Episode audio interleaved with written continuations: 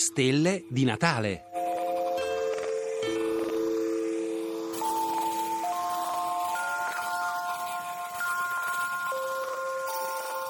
Chissà cosa penserebbe Giordano Bruno, frate domenicano e filosofo spregiudicato, finito sul patibolo per le sue idee eterodosse a Campo dei Fiori, se scoprisse che, come aveva immaginato lui stesso fra lo sconcerto dei suoi contemporanei, i mondi sono davvero innumerabili. Fino al 1995, per la verità, l'idea che potessero esistere pianeti al di fuori del Sistema Solare, i cosiddetti esopianeti o pianeti extrasolari, era poco più che un tema da libro di fantascienza. E invece due astronomi svizzeri quell'anno 1995 riuscirono, con molta pazienza e molte osservazioni, a scoprire una piccola anomalia nella velocità di una stella, la cui unica spiegazione era proprio la presenza di un pianeta gigante. Da allora di pianeti extrasolari ne è stata scoperta una valanga, finora siamo quasi a quota 2000, di tutte le forme, dimensioni e caratteristiche.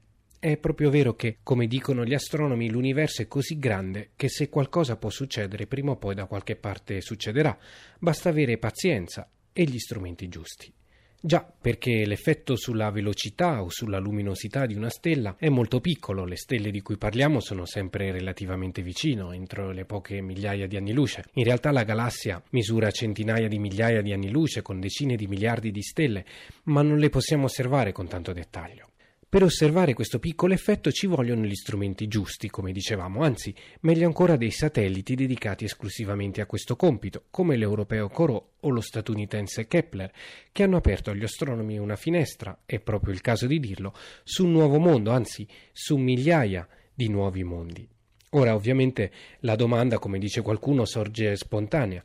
Su qualcuno di questi pianeti abiteranno omini verdi, rossi o arancioni a cui mandare prima o poi un messaggio? Certo ci vorrà qualche migliaio di anni per ricevere una risposta, ma l'idea è affascinante.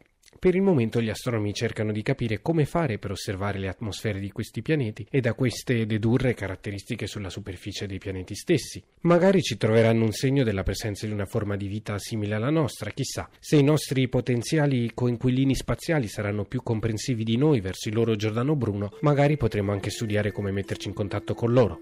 Sono Luca Tancredi Barone, giornalista e astronomo. Buone feste.